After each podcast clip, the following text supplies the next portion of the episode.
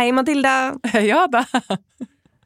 Hvordan går det? Jo, det er bra. Vi sitter jo her og myser, eller hur? Ja, vi sitter i studio i Oslo, og det er den 10. desember. Det er den dagen da Nobels fredspris deles ut i Oslo rådhus. Så kult. Og under um, en knapp time fra nå så skal uh, Colombias president Juan Manuel Santos bli tildelt uh, fredsprisen i Oslo rådhus.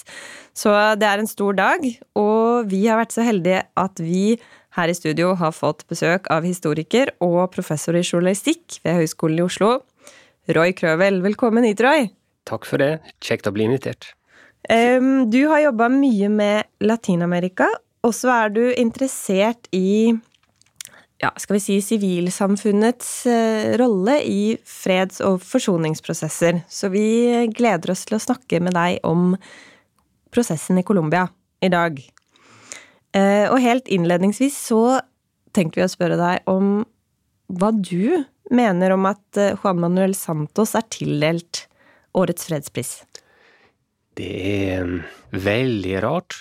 Veldig rart for en som har fulgt Colombia over lang tid. Husker f.eks. skandalene for noen år siden da eh, flere offiserer ble dømt for å ha drept småbønder og kledd dem i uniformer. Og den som var eh, forsvarsminister, var den øverste ansvarlig på det tidspunktet, var Santos. Men eh, samtidig så passer det veldig godt inn i en tradisjon i eh, Nobelkomiteen som er veldig pragmatisk. På mm. hvilket sett da? Eh, ja, altså jeg så Dagens Næringsliv i dag eksempel skrev at Santos er en vinner av, fra den virkelige verden, som de sier. Altså at den virkelige verden består av folk som verken er utrolig gode eller utrolig slemme, men er litt sånn midt imellom, og at det handler mest av alt om å få vanlige folk, eller, eller vanlige politikere, til å gjøre bra ting. Og da belønner de antageligvis at han har vært med på den avtalen som nå er signert, iallfall. Ja. Eh, Nobelkomiteen er en lang tradisjon for det. Mange ganger. Ja. Um, det er jo Enkelte har vært um, kritiske til at Santos har fått prisen aleine. At hvis fredsprosessen i Colombia først skulle få prisen, så burde det vært en delt pris mellom FARC og Santos. Um, tenker du at det hadde vært en bedre pris? Jeg har ikke noe standpunkt på det. altså Jeg syns det er egentlig jeg syns egentlig fredsprisen til Colombia akkurat nå, uansett hvor du snur og vender på den, først og fremst det er rart og interessant. Um, Nobelkomiteen finner på mye rart, så det vil jeg ikke ha noe mening om, rett og slett. Men tror du den um, kan ha, eller hadde, en positiv effekt, uh, i og med at den ble gitt på det tidspunktet den ble? Fordi da det ble kjent at Santos uh, fikk prisen, så hadde det colombianske folket akkurat avvist um, første hva skal man kalle det, det var jo ikke et utkast, men den første fredsavtalen som Farc og Santos hadde eh, forhandlet fram og la fram for eh, det colombianske folk. Det var 297 sider med ganske komplisert juss. Eh, mange var veldig kritiske til innholdet, inkludert eh, Santos forgjenger, tidligere president Alvaro Uribe, som ledet eh, det vi nesten kan kalle nei-kampanjen. De mente annet at eh, FARC slapp altfor billig unna, eh, at burde, avtalen burde inneholde strengere fengselsstraffer for folk som hadde begått krigsforbrytelser og andre kriminelle handlinger under, eh, under krigen. Først og fremst FARC. Mens avtalen i, i stor grad gir dem samfunnsstraff. Og i hvert fall i den første avtalen så var det litt uklart hva denne samfunnsstraffen skulle innebære. I tillegg så skulle folk bli inkludert eh, politisk og få noen seter i det colombianske parlamentet uten å måtte stille til valg eh, de første årene eh, etter at avtalen var inngått. Um, sånn at den avtalen ble nedstemt. Det var mange som ikke stemte, men av de som stemte, så var det et knapt flertall som var negative. Og det var jo et utrolig tilbakeslag for Santos, eh, og derfor er det jo ganske mange som har hevdet at uh, fredsprisen kom på et viktig tidspunkt, fordi den kunne gi ny giv. Den kunne um, gi Santos og FARC uh, nye insentiver til å forhandle videre og komme mm. fram til en reforhandlet avtale som de nå, nå, uh, jo nå har klart. Tenker du at det Er det noe i det? Mm. Han eh, Santos sjøl sier det, f.eks. i Aftenposten i dag, så sier han at det kom akkurat på rett tidspunkt, akkurat det han trengte. Så et element av sanning bak det må det helt klart være. Iallfall så opplever han det slik sjøl. Men eh, jeg tror det er veldig farlig å tenke langs de linjene. Altså det indikerer på et vis at fredspris og fred nødvendigvis henger veldig tett sammen. Det er ikke det, altså.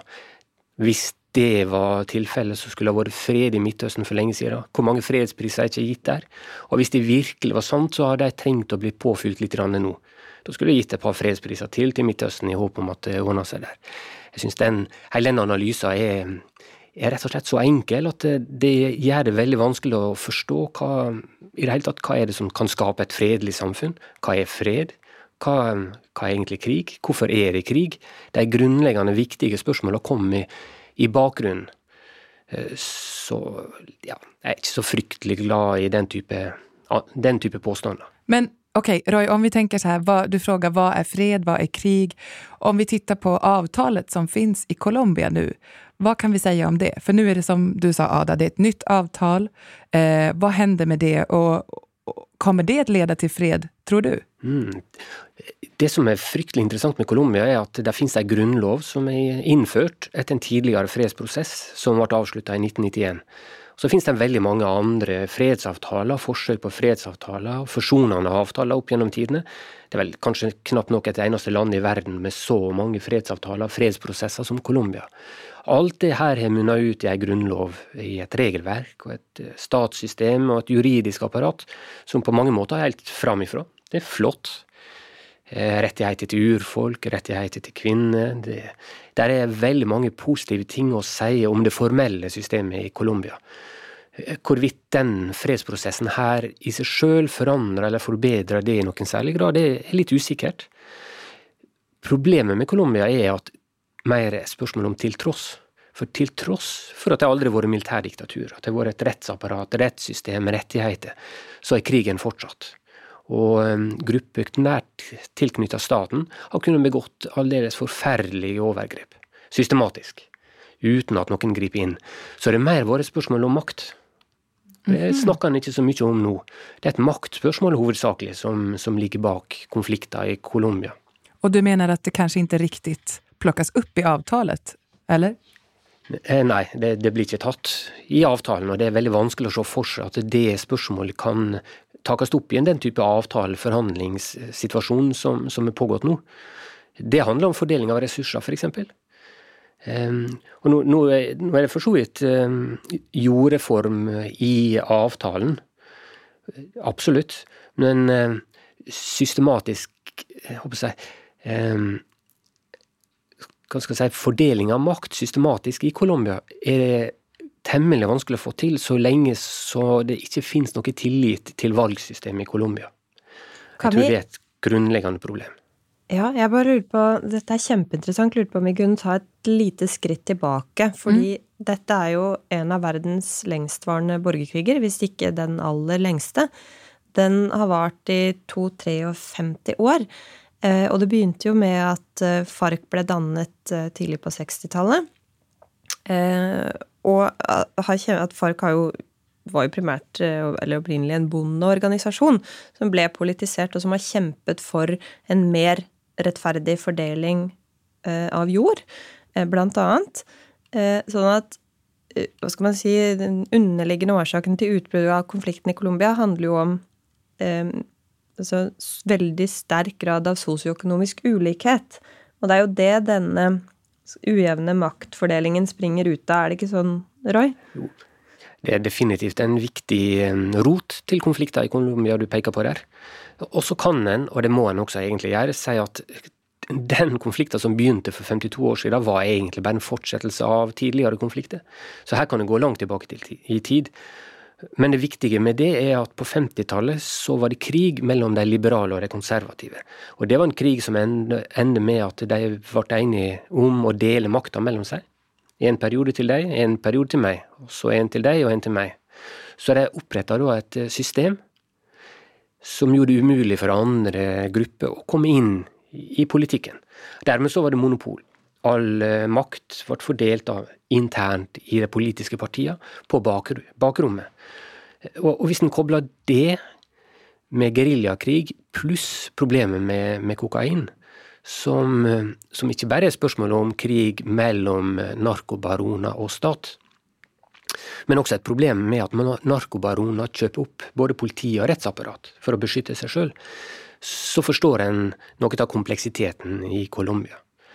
Et utslag av det er at de langt, langt fleste colombianere deltok ikke i fredsavstemninga som var på den forrige avtalen. Godt over 60% deltok ikke. Og det er det aller viktigste tallet å huske på akkurat nå. Hvorfor deltok så få i det som vi her i Norge leste om skulle være den viktigste folkeavstemninga i Colombia nok en gang? Du mener at det var få som røstet nå? Ja. Ah, okay. Godt under 40 mm -hmm. 60% deltok ikke. Det kan jo være den her 200 pluss tjocka luntan til fredsavtal som er litt svårt. Nettopp. Det er jo én viktig ting. At det kanskje var for mye å forvente at den allmenne colombianer skulle sette seg inn i 297 sider med mm. komplisert juss. Eh, det er mange forklaringer på, på hvorfor det var så mange som ikke stemte, men jeg tenker at det også sier noe om altså folkeavstemning som et verktøy i fredsprosesser. For det, dette er jo ganske uvanlig. Ja. Det var jo Santos eget forslag opprinnelig. Han kom først ut med det i 2013.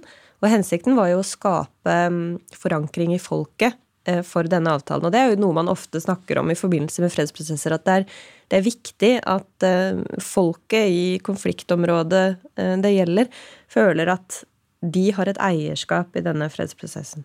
Og det kan være vanskelig fordi fredsforhandlinger foregår ofte på elitenivå. Mm. Det er politikere og diplomater som sitter og, um, og skrur til dette juridiske avtaleverket. Men det er jo problematisk å bruke folkeavstemninger på denne måten, Roy. Hadde, hadde Santos hatt noe alternativ? Kunne han latt være å legge den ut? Eh, men ja, han kunne ha gjort det rent formelt. Det kunne han. Og det gjør han nå i andre runde som er djupt problematisk. Det kan vi snakke mer om, for det er nokså alvorlig at du velger å ha én folkeavstemning der flertallet sier nei. Så gjør du små endringer, og så velger du å ikke ha folkeavstemning neste gang. Det kan være et problem for legitimiteten på sikt. Ja, For hva skjer eh, nå? Hvilke utfordringer er det man står overfor i Colombia nå, både Santos og, og andre, med denne nye avtalen? Det, for meg er det, det viktigste problemet er at de som virkelig vil slåss for fred og forsvare en avtale, har i altfor stor grad blitt satt på sidelinja. Det er det avgjørende problemet. Det kommer ikke til å gå på samme måte i Colombia som i Guatemala eller i Sudan eller på Sri Lanka eller Midtøsten. Det er forskjellig. Men vi kan være bombesikre på at det kommer til å bli massevis av problem, utfordringer. Spesielt når skatter skal økes for å finansiere noen av tiltakene. Så på et eller annet tidspunkt så er avtalen, eh, veien framover mot et fredfylt samfunn, eh, helt sikkert fylt med masse problem, utfordringer. Noen må stå opp og forsvare avtalen. De gruppene som vi kan eh, håpe på, har hatt veldig lite innflytelse over avtalen. Da tenker jeg på kirkegrupper, kvinnegrupper, fagforeninger, småbønder, urfolk. Altså alle de som tradisjonelt i de fleste samfunn bidrar til å lage fredfylte samfunn. Du mener at de ikke har haft en stor roll? For jeg har forstått at det ändå har vært et ovanligt inklusiv prosess? Ja, jeg mener de har hatt en altfor liten rolle. Og det så du spesielt i mobiliseringa før den første avtalen. I eh, mellom, altså, i, i nei i folkeavstemninga og den nye avtalen som nå kom på bordet, så ble det mobilisert en god del i, eh, i det sivile samfunn. Og det er en mye kortere prosess. Det handler jo bare om noen måneder jämfört med denne prosessen som har vært i gang siden 2012, eller? Mm. Ja, jeg vet f.eks. at mange representanter for sivile organisasjoner, urfolksgrupper, krevde å få lov til å delta på et tidlig tidspunkt i det som skjedde på Cuba. Så dro til Cuba og gjerne ville, ville være med der, men fikk ikke lov. Når jeg så seinere ble inkludert, så var det i all hovedsak Enten som altså De ble inkludert i delegasjoner som fikk treffe forhandlerne på slutten, eh, de forhandlende partene. Eh, og de fikk også være inkludert i, i, hva man skal kalle det, offerroller, for det var også en prosess der offer fikk komme til orde. Men det var også en veldig regissert prosess, fordi at partene laga en mekanisme for å plukke ut noen som skulle representere alle offer i Colombia. Det er helt umulig at alle offer i Colombia kan delta, så noen få ble da utvalgt. Og Det var veldig viktige mekanisme, men det skjer noe veldig viktig når en ja, la oss si en eh, fagforeningsleder eller urfolksleder eller kvinneleder blir redusert eller forvandla til et offer. Altså Når du først og fremst deltar i den rolla, så er du ikke fullt ut den du egentlig er. Så min første analyse handler om at eh, sosiale organisasjoner i altfor liten grad føler at den eh, avtalen tilhører deg. Mm. Den største utfordringa. Den nest største utfordringa er at eh, Santos er veldig svekka. Han har kommet gjennom prosessen, eh, avstemningene, folkeavstemningene og sånt, som en svekka president. Men vet jeg, stopp. Hva betyr det svekka? Svak. Ja, ja, ja, så klart. Der har vi problemer med svarsken. Ja. Svekka, ja, ja, ja. ja han, han, han har ikke så stort stød? Eh, nei, blant annet fordi han tapte den folkeavstemninga som han eh, Mm. Satte sin lit til. Han er en smart politiker, så, så han, han, det er på ingen måte sikkert at han er utmanøvrert. På ingen måte. Men dilemmaet er at han står overfor en annen veldig veldig smart politiker, kynisk, hard, som heter Oribe, tidligere president og mentor for Santos, og som nå har posisjonert seg veldig elegant for å lede motstanden mot fredsprosessen. Og Uribe er jo ikke fornøyd med den nye avtalen som FARC og, og Santos regjering nå har inngått. de var kritiske til de tingene jeg nevnte i stad, i første omgang, eh, og var veldig glade da de fikk en reforhandling og etter at folket sa nei. Men nå er de fortsatt ikke fornøyd med den foreliggende avtalen. Så Santos er nå inne i en prosess der han um, skal egentlig overbevise Egentlig først skal det gjennom Høyesterett, og så i Kongressen, ikke sant? Mm. Og vi venter på det svaret fra Høyesterett, som kanskje forhåpentligvis kommer neste uke. Og Det kan bety at hele prosessen, alle, alle, avtaler blir underlagt diskusjon i Kongressen, og alt kan i prinsippet i så tilfelle forandres.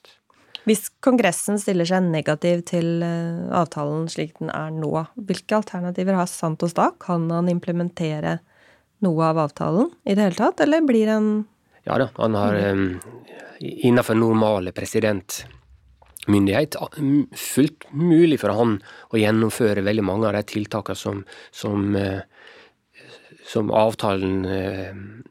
omslutta. F.eks. jordreform, eh, ja, tiltak for demobiliserte geriljasoldater. Det er veldig mange ting han, han kan gjøre uansett. Men det er klart, da stiller han veldig mye svakere når det gjelder legitimitet. Og det vil også føre til at den fraksjonen som støtter Oribe, for å kalle det det, står mye sterkere. Så, så den dagen regninga kom på bordet, så vil Santos være avhengig av resten av parlamentet for å få betalt alle disse reformene som skal betales. Og Der ligger det et kjempeutfordring. Og Det var det store problemet f.eks. i Guatemala, der fredsavtalen i praksis ble underminert nettopp fordi eh, at ja, spesielt muligheter til å finansiere tiltak forsvant. Da kunne man ikke gjennomføre det som stod i avtalet, helt enkelt? Ja, og det er en åpenbar risiko i Colombia. Mm. Helt åpenbart. Det er økonomisk krise i Colombia. Eh, en president som ikke har kontroll over parlamentet, som nettopp har tapt en folkeavstemning. En vanskelig situasjon. Og det tredje store problemet som er i ferd med å oppstå, det er helt sikker på vil komme til å bli FARC. FARC forestiller seg at de lever i en situasjon kanskje litt som El Salvador. At de ser for seg at de er i ferd med å bli en viktig politisk kraft i landet. Kanskje de drømmer om å vinne valg, bli president, som i Nicaragua eller El Salvador. Men eh, de kommer til å oppleve et veldig sjokk. Når de kommer inn fra skogene og ned fra fjellene og skal eh, møte vanlige folk, så vil de finne fort ut at deres støtte er langt mindre enn det de tror. Mm. Jeg har lyst til å spørre deg, Roy, fordi Colombia har jo også et stort narkotikaproblem, som du var inne på i stad. Så enorm kokainproduksjon som både FARC og, hva skal man si, ulike grupper som støtter regjeringen, eh, har vært involvert i og er involvert i. Og det er jo noe man gjennom denne avtalen vil forsøke å få bukt med. Eh, hva tenker du at vil skje med Colombias narkoproblem nå som FARC demobiliserer? Mm. Der er faktisk Colombia i en litt heldig situasjon, så nå skal jeg være litt optimist. Bitte litt. Oho. Jeg vil på ingen måte løse narkoproblemet, ikke i det hele tatt. For, for det her er på, eh, pågått en permanent krig mot karteller og narkoprodusenter i 30 år. Og det, det forsvinner ikke. Det forsvinner ikke. Men eh, Colombia er så heldig at uh, mesteparten av økonomien og volden er flytta lenger nord, til Mexico og Mellom-Amerika. Fordi at verdien på kokain stiger voldsomt desto nærmere du kommer markeder som ligger i USA og Europa. Og det har ført til at uh, mafiaen i Colombia rett og slett, rett og slett uh, har blitt utkonkurrert av meksikanske kartell. Det betyr igjen at det som finnes i Colombia, er en mye svakere industri, fleksibel, mye mindre interessert i å bruke vold og makt. Så når FARC forsvinner ut av den ligninga, og kanskje til og med blir brukt for å bekjempe produksjon i deler av landet, så, så står Colombia i en litt hellig situasjon. Min spådom er at der kan avtalen lykkes i å redusere en del produksjon av kokain i Colombia. Nå vil ikke det påvirke bruk av kokain internasjonalt. Det viser all tidligere erfaring. Det som da eventuelt skjer, er at produksjonen kommer til å flytte til Bolivia eller Peru. Så problemet vil nok helt sikkert komme til å fortsette. Men kanskje en del av det flytter seg til andre land. For Colombia sin del er det for så vidt positivt.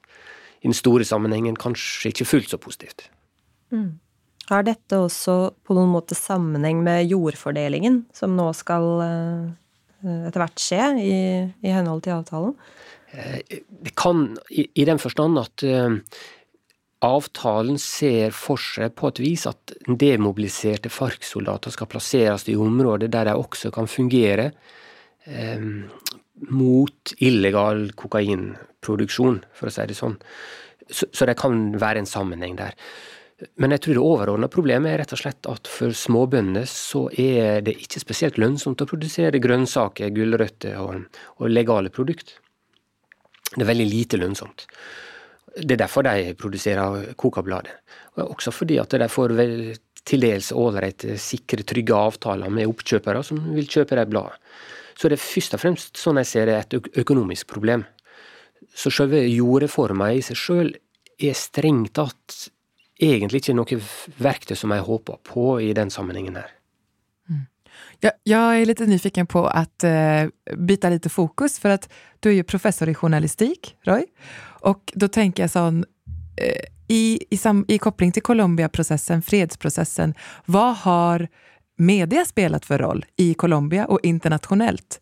Har det liksom fungerat som en katalysator för fred eller har det på något sätt begränsat fred, fredsprocessen? Det er et vanskelig spørsmål. Det er et veldig vanskelig spørsmål. Fordi Colombia er litt delt der. På den ene sida så er media dominert av enkelte veldig sterke økonomiske krefter, som ikke spesielt har vært opptatt av krigen, og i den grad de har vært opptatt av den, har støtta først Oribe og så Santos. I stor grad. De har vært veldig konservative, la oss fortsette som vi har gjort før, type innstilling. Eh, mange av dem er nå positive til Santos. Ja, Absolutt. Så ikke noe sånn alvorlig problem for Santos og fredsprosessen akkurat nå. Ikke på noen måte. Men, men historisk så har de i all hovedsak støtta det sittende regimet. Den dominerende delen av journalistikken i Colombia.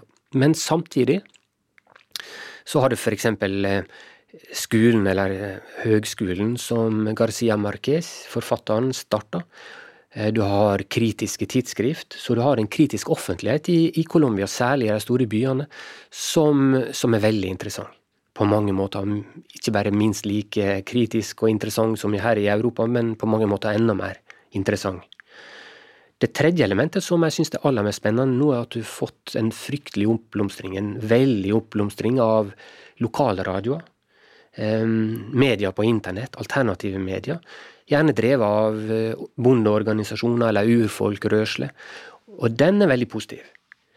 I det hele tatt det at flere blir inkludert i det offentlige rom, og tar plass og krever å bli hørt, og til dels blir hørt, og gjennom bruk av eh, alternative medier virkelig greier å mobilisere stort og tvinge det offentlige til å lytte til det, det tror jeg har en veldig langsiktig positiv effekt. Men de har ikke klart å mobilisere folk til å stemme i folkeavstemningen, da? Ettersom det var så lav oppslutning. Tror du der at eh, det vi har lært av Donald Trump, at vi skal kalle det mainstream media, Tror du de har vært med å, å påvirke de som faktisk gikk til urnene og stemte? Ja, altså de som gikk til urnene var delt nesten i to like store grupper. Den ene gruppa som følger Santos, og den andre som følger Oribe.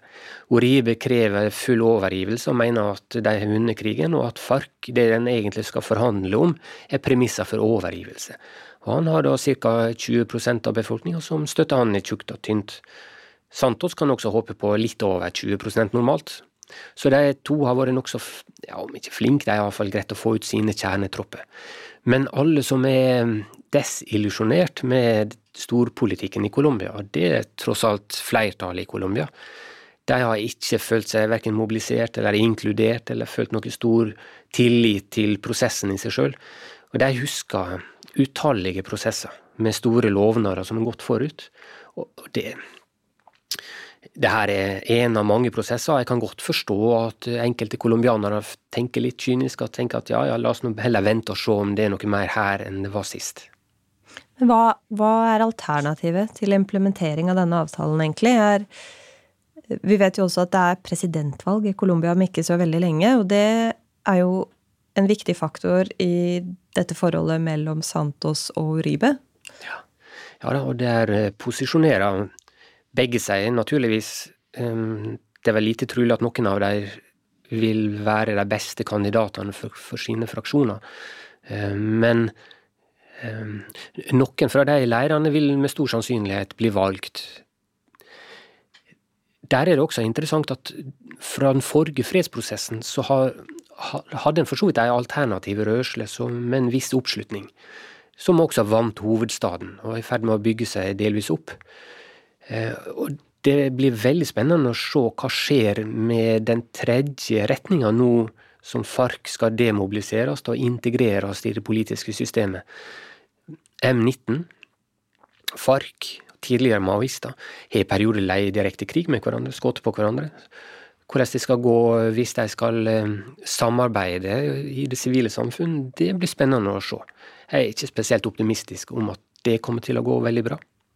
Men vad händer också med den här eh, gruppen som inte har varit med i fredsprocessen i Colombia, ELN? ELN, ja. Ja. Eh, nå er det forhandlinger eller diskusjoner som blir ført der, men det har også pågått da i årevis. Mm. Årevis. Det har vært mange runder med det tidligere også. Veldig interessant når du sammenligner FARC og ELN, er at FARC har en veldig hierarkisk struktur, ledelse fra toppen. Vi har ofte lurt på om den ledelsen har kontroll over alle, altså alle eh, frontene i FARC. For en, hvert distrikt har sin front. Men det ser faktisk ut som hierarkiet har fungert, militært apparat, og at kommandoer kan komme ovenfra og ned, og de har kontroll. Og Dermed så gir det også mening med sånne elitetype forhandlinger som foregått på Cuba. For en kan gå ut fra at toppledelsen snakker på vegne av hele organisasjonen.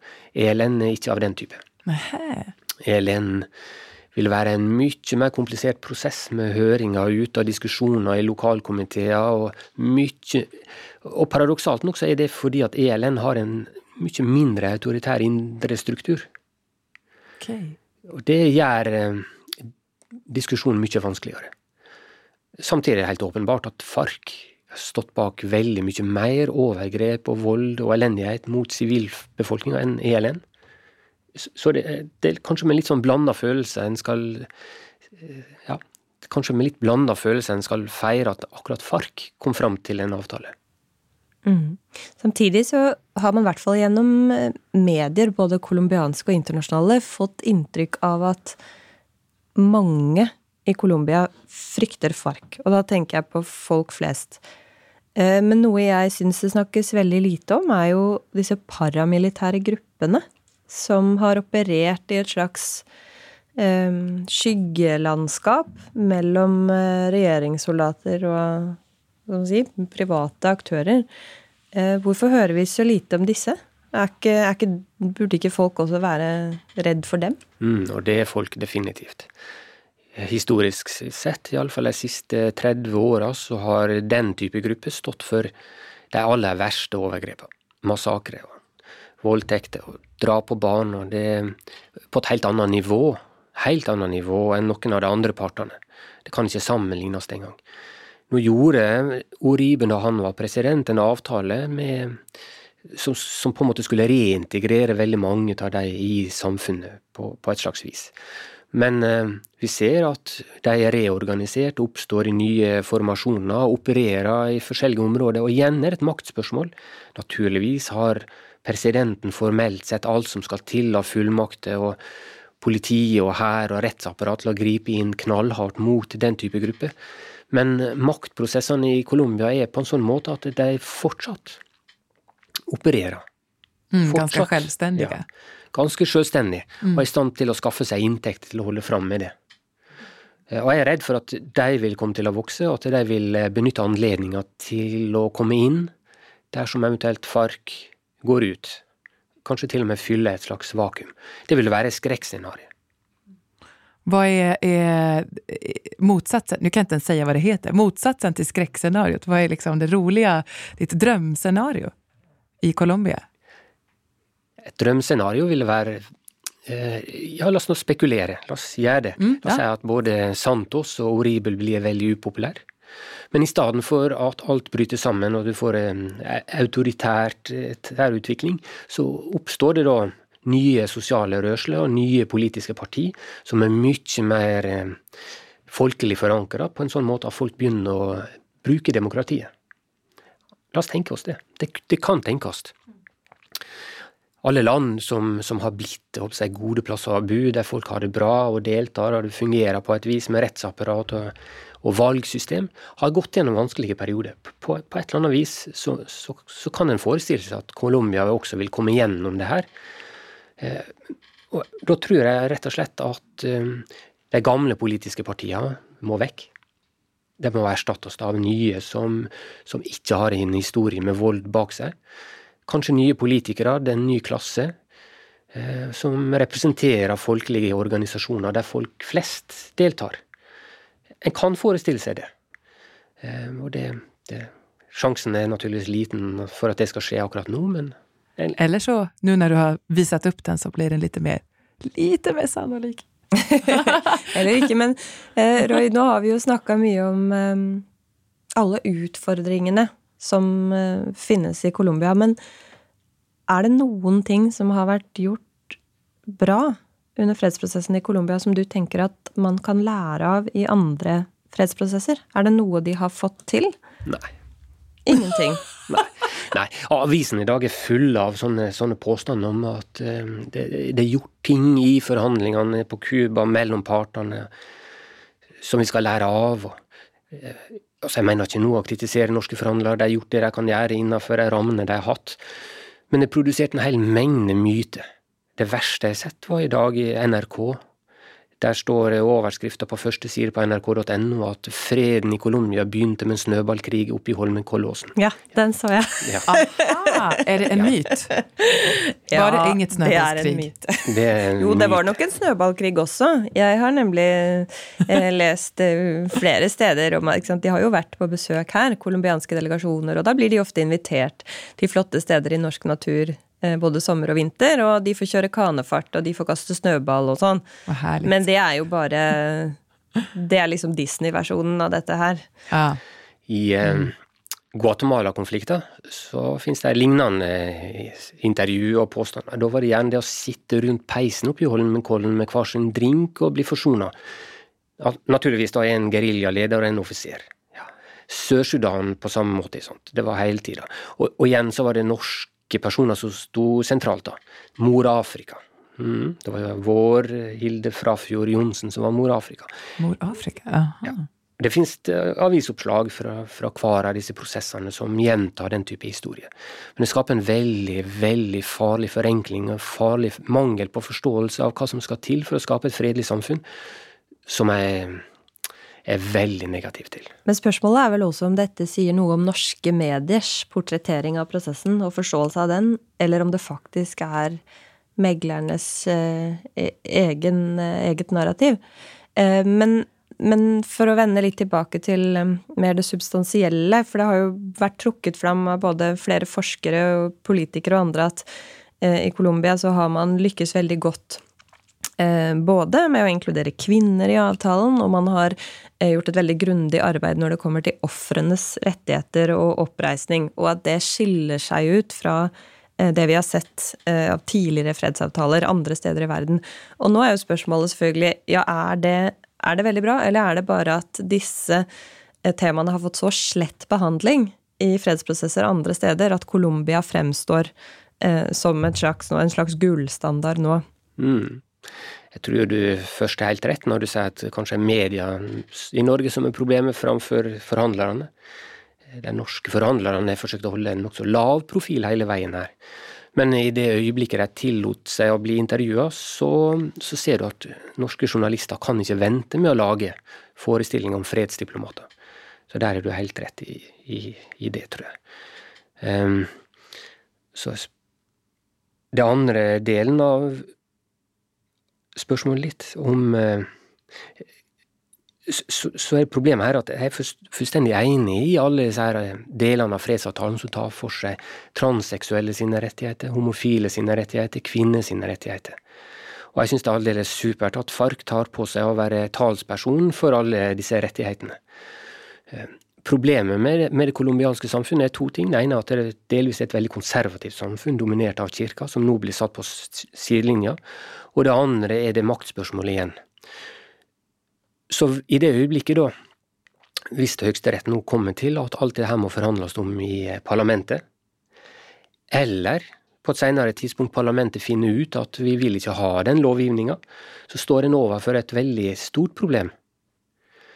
Og det, det kan være knytta til det faktum at en avtale mellom to væpna parter kanskje ikke nødvendigvis er den måten sånne reformer bør inngås på. Det kan godt være at en skal ha en grundig diskusjon i et samfunn, og at det viktigere er normene og verdiene i samfunnet enn akkurat lovgivninga. Eh, nå begynner en med lovgivninga i håp om at normer og verdier og folks oppførsel skal følge etter. Eh, jeg er slett ikke sikker på at det blir resultatet. Hva skulle være alternativet for å få normene at, at skapes, eh, ikke da, i lager og her oppe, men hvordan gjør man på annet sett?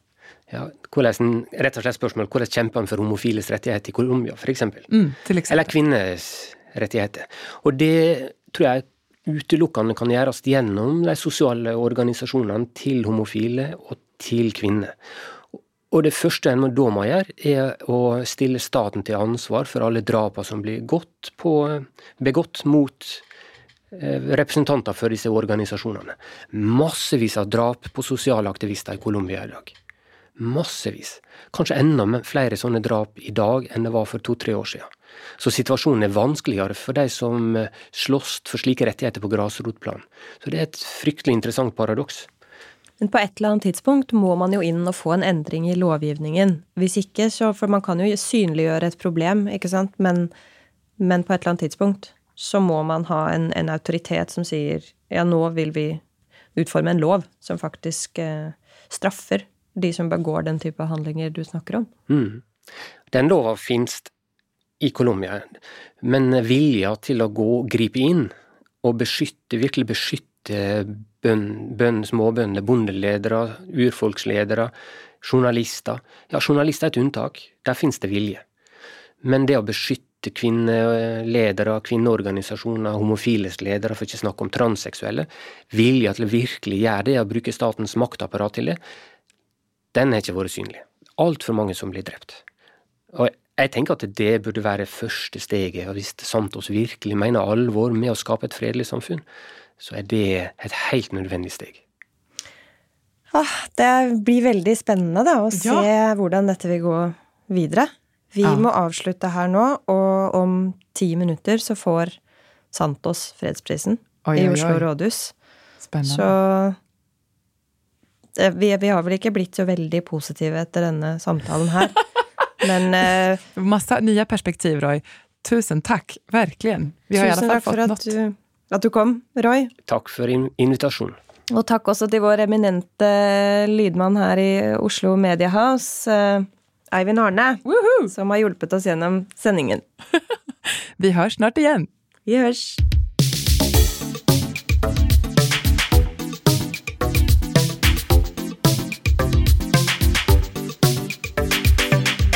Be out and go deal.